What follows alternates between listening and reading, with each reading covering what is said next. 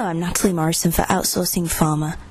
Regulatory change was the name of the game at this year's DIA Euro meeting in Denmark, but with hundreds of different firms from all walks of life, opinions on the key actions to be taken varied greatly. I asked some of the leading experts in the industry one question: what should be the key focus for regulatory reform, and do you think changes in the pipeline are for the better?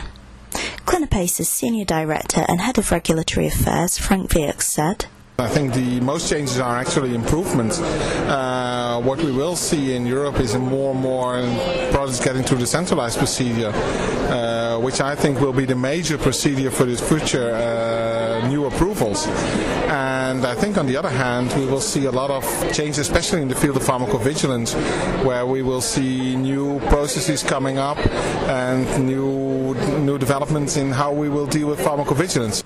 Roel Bastiansen, CEO and co-founder of Prisma, said there is a need for focus on data management. I think it's slowly improving for the better. People understand the complexity of the regulatory information, especially that it's shared across the complete business processes.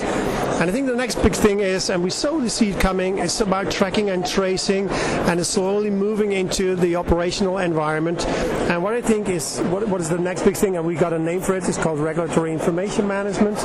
And it's the activity that, you know, collects, stores and manages the data across the complete business processes in the pharmaceutical industry. And I think it's high time that is, you know, that complex environment is demystified and straightened out. CEO of FDA Advisors, the Weinberg Group, Matthew Weinberg, said, well, the Weinberg Group are experts in regulation in front of FDA, and from the perspective of the FDA, I will say that I think the biggest challenge the regulators are going to face is an increase in personalized medicine.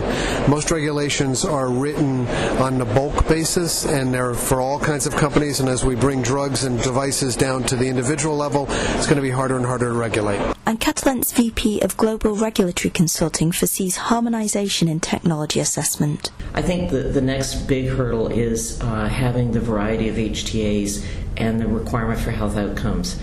If we really look at how do we make this process better, how can we expand access for patients, I think looking at harmonization approaches, perhaps in the HTA area, the health authorities there, and make some sort of standardized, harmonized requirement for health outcomes research. I'm Natalie Morrison for Outsourcing Pharma. Thank you.